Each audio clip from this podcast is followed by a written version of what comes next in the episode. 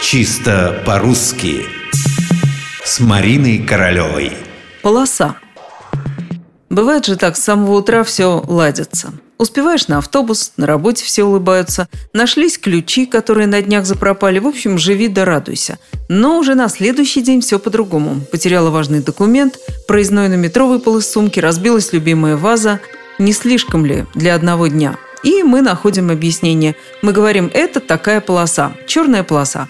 Что делать? Да ничего, просто переждать ее и все. А чтобы не терять времени в ожидании, можно пока повторить правило ударения в слове «полоса». Есть полоса, нет полосы, на первой полосе, во всех падежах ударение на окончании. И только мы вздохнем с облегчением, но, слава богу, тут никаких затруднений, как вспомним про коварный винительный падеж. Вот вы уже в самолете, пристегнули ремни, и самолет медленно выруливает на взлетную полосу. Или на взлетную полосу? Ответ проще, чем вы ожидали. По словарю ударения и Резниченко оба варианта хороши. И полосу, и полосу. Такую же рекомендацию использовать любой из двух вариантов дает и орфоэпический словарь под редакцией Аванесова. Однако не все любят варианты, есть поклонники однозначности. И специально для них словарь ударений Агеенко и Зарвы дает свой совет.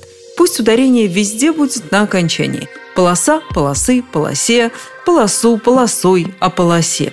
Теперь множественное число. Полосы бывают разные. Полос бывает много.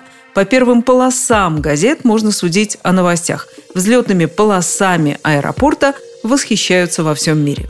И опять-таки ударение на окончании, кроме именительного и винительного полосы. В остальном полос, полосам, полосами о полосах. Так что ничего сложного.